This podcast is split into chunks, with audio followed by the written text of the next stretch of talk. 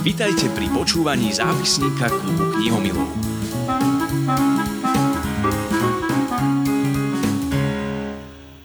Milí knihomili, sme radi, že ste opäť s nami a my opäť berieme do ruky knihu s názvom Celkom ne obyčajné veci izolovanej doby, 19 príbehov z karantény. Je to názov 19 príbehov, ktoré zozbieralo vydavateľstvo Lindeny. 19 rôznych viac i menej známych osobností z rôznych oblastí našej spoločnosti. V nej vyrozprávalo svoje zážitky, pocity o tom, ako sa vyrovnávali s minuloročným jarným lockdownom. Naposledy sme si vypočuli príbeh terapeutky Silvie Ondrisovej. Keďže každý príbeh je iný, ponúkame ďalší z tých 19 príbeh terénnej asistentky Alžbety Mižigárovej. V úvode svojho príbehu píše Nikdy nezabudnem, ako môj otec vyšiel von z domu. Bolo v lokálnej karanténe. Pozrela som sa na ňo, on sa pozrel na mňa. Joj, čo tu robíš, Haliko? Volajú ma Haľka. Tak takto začína svoj príbeh Alžbeta Mižigárová. Haľka je meno, ktoré dostala po babke. Dnes ju už tak volajú aj mimo rodiny, v práci a môžem ju tak volať aj ja. Spájame sa online, no a v pozadí počúvam jej muža, ktorý ešte aj večer intenzívne telefonuje a rieši pracovné problémy. Oboch ich spája rovnaká práca a tá občas nemá pracovnú dobu a nekončí sa odchodom od klientov. Haľka pracuje ako asistentka podpory zdravia pre zdravé regióny, čo je príspevková organizácia Ministerstva zdravotníctva. Zameriavajú sa na podporu a vzdelávanie v oblasti zdravia a prístupu k zdravotnej starostlivosti. Jej zamestnanci pracujú v rómskych komunitách priamo v miestach, z ktorých sami pochádzajú, respektíve kde žijú. Napísať svoj príbeh sa rozhodla viac menej nečakane. Viete čo, prišlo tak na mňa to, že jak ma oslovil pán redaktor, Áno, takže vlastne som bola v lokalite, sme riešili ešte tú situáciu, to uzavretie a zazvonil mi telefon, ktorý sa mi predstavil a mi povedal, že chce o tom rozhovor. Tak ja v tom chaose, v tomu napätí, ktoré bolo v tej hre, som povedala áno. tak som sa k tomu dostala. Potom sa už nedalo povedať, nie? S tým, že som sa spýtala riaditeľky, koordinátora a experta pre teréna, že či môžem. Zároveň on sa spojil uh, s riaditeľkou. Riaditeľka to súhlasila, tak vlastne potom sa dalo ten rozhovor cez telefón. Váš príbeh bol príbehom o tom, ako ste pomáhali, ako ste prežívali uzavretie žehry, kde už ale teraz teda nebývate. No, v žehre som vyrastala, potom som prešla o kilometr do druhej dediny, ktoré je vlastne Dobrá voľa, čo je čas Spiských vláh, 10 rokov. A po desiatich rokov, ktoré som bývala na dobrovoľu, tak teraz som vlastne v Spiskom Hrhovi 4. rok. No a pozorný posluchač si už všimol, že do rozhovoru sa nám zamiešal aj Halkin partner Peter Molek. Ako som už spomínala, tak sú v tom spolu, no a vyzerá to tak, že ich práca nemá pracovnú dobu. Tak ako to je? Tiež riešime jeden urgentný prípad. Máme teraz jednu HIV pozitív, je v 7 mesiaci, no a nechce ísť na vyšetrenie a ak sa to nedá, tak sme posledná inštancia. Spojila som sa s vašou Hálkou už dávno po pracovnej dobe a aj vás počujem stále rozprávať a telefonovať, takže predpokladám, že ten posledný rok vám dal zabrať obom. Asi sa to nedá len tak odstrihnúť a povedať si o tej, neviem, 13., 14., 15. hotovo, na dnes stačilo. Áno, Už aj riaditeľka potom nariadila, už nie je sezónia, ale už pani riaditeľka, alebo Biacovce sme robili uh, intervenčný tým ministerstva zdravotníctva celý deň, vlastne celá osada sa pretestovala a pani riaditeľka jej zakázala ísť, lebo už to bolo veľa, tak jednoducho dala si iba ona na protilátky, že prišla do lokality, ale zakázali jej vypomáhať, lebo aj slabá, aj no, teraz potom očkávaní tiež tak biedne prežívala a stále niečo smutné prichádza do života. Tak, no. Ja som počítala s tým, že musí mať takéhoto partnera Hajka, lebo to sa inak asi nedá, takže ste v tom obaja. Hej. Tak. A keď bola tá žehra, ja sa nechcem vám do toho pliesť, len tá žehra, keď bola a sme prišli o pol desiatej, že som stať sprchu a doniesla mi telefón z, uh, od manažérky z Bratislavy, že som ešte nezaslal dokumentáciu, ktorú som mal zaslať 21.00, som ešte ani doma nebol. Tak vrajím, povedz Majke, že, že to pošlem po desiatej 9. No a tak som mi to poslal asi, do polnoci som to stihol. A druhýkrát sme prišli domov tiež tak nejako. A pani riaditeľka nám volá, že prosím vás, chodte, chodte urobiť poriadky, lebo to bola tá prvá karanténa, tí prví ľudia a jednoducho tam troška došlo k zbúre, no tak pani Jendrách zo spolomocnica zo Spiskej, my odtiaľ to, no ale ako podarilo sa, chvala Bohu, neplačujeme, nestúkáme, ale uh, jediný voľný deň, čo sme mali, bol Veľký piatok a to sme využili na rozvoz uh, vody po lokalitách, kde nemajú. Čo nám prišlo, tu nachodili kamióny, zvážali, aby sme to rozvážali ďalej. Keďže mám aj gul na aute, tak sme pomáhali. Ale no, bolo to veselé.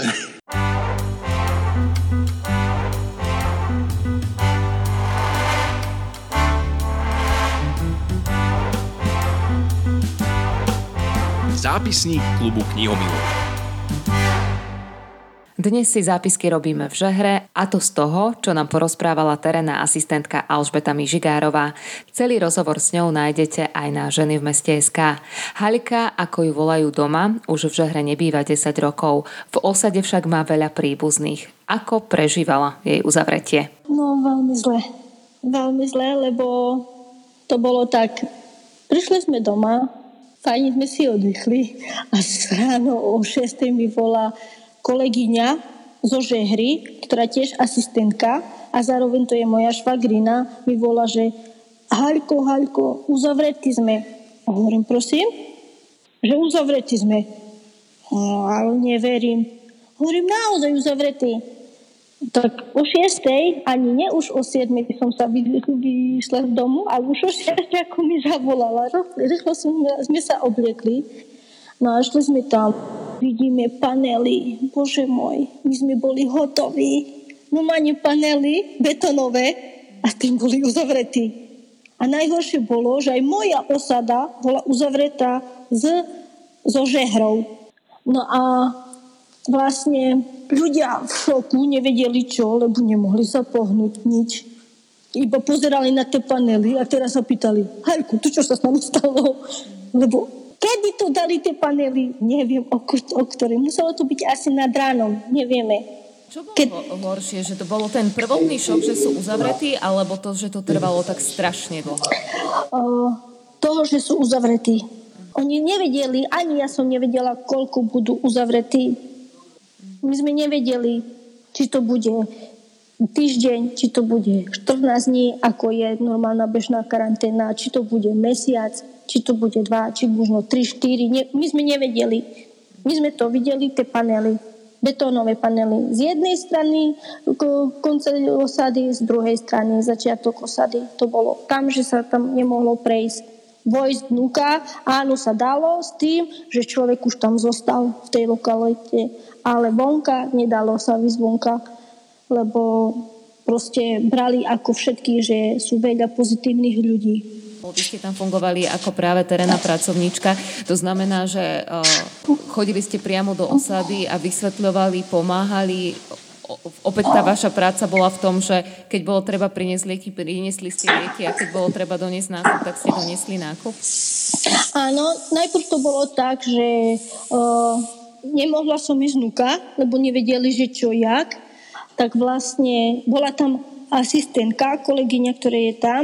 Ona mi dávala kartičky poistenca, že ona chodila po tých ľudí, ktorí potrebovali tabletky alebo robila osveta. Ja som bola vonka, čo som bola veľmi za to vďačná aj kolegyňa, lebo by sme sa voľako nepohli, keby som ešte ja bola tam uzavretá. Ale potom vlastne ma obliekli do toho overalu a išli sme oznamovať, kto sú pozitívni, lebo sme potrebovali súhlas alebo vyhlásenie od toho, že o, zostávajú v domácej karanténe, že nechcú ísť do, do štátneho, štátneho zariadenia.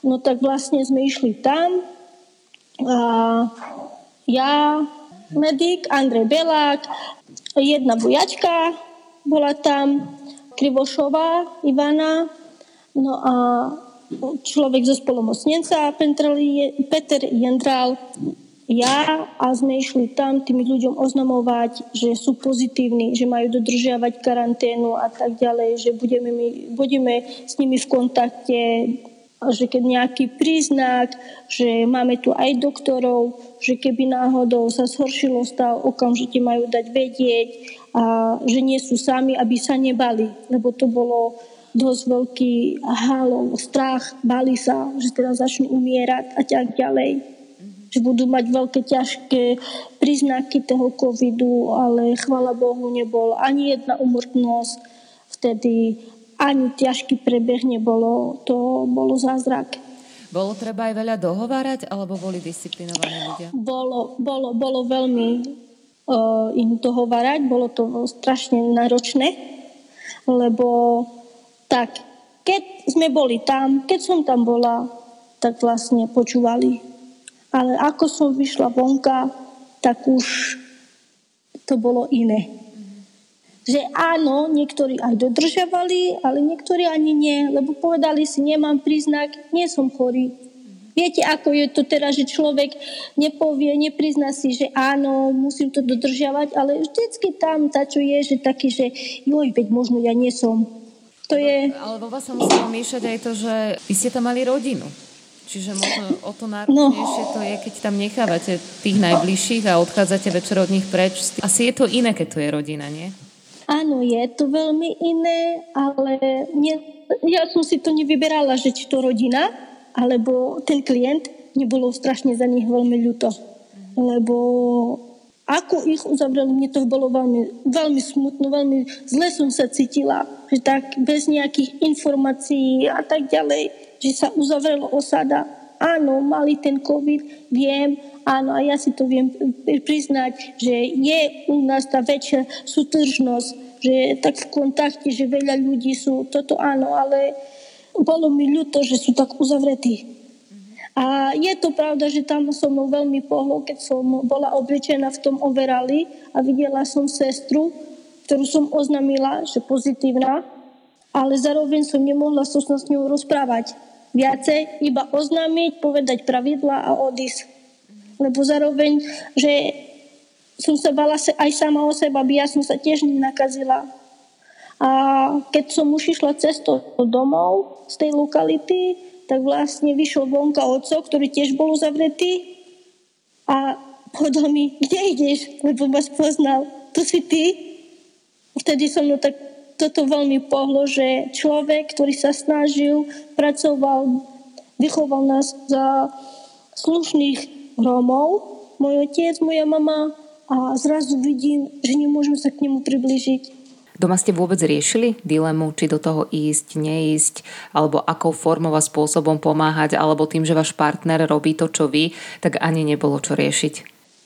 No, áno, sme to riešili už tým, že sme si sadli v alte a som začala plakať, lebo za každým som plakala. Mi bolo veľmi hrozne ľúto za nich a za, hlavne tak aj za moju rodinu. Tak áno, sme to riešili a tak ma dával, tak podporu mi dával. Neboj sa, nie si sama, sme tu takisto s tebou a ty zasa s nami si.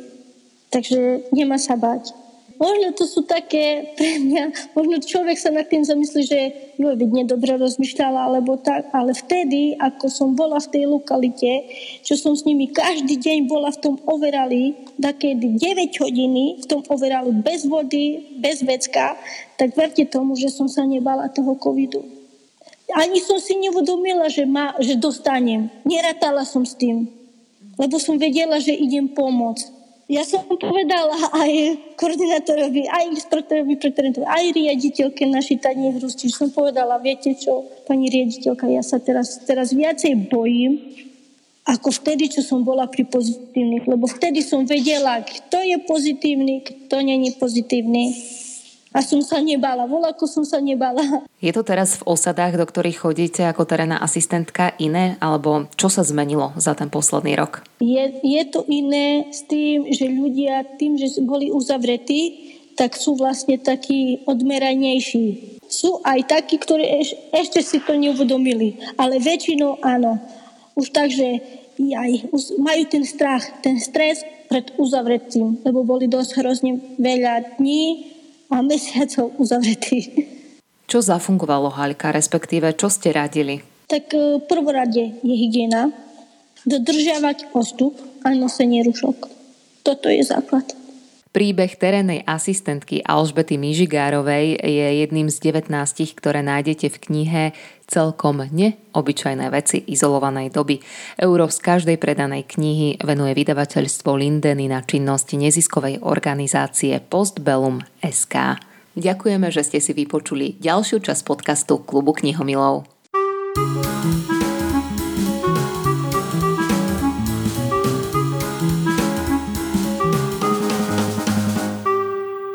Počúvali ste zápisník klubu knihomilov.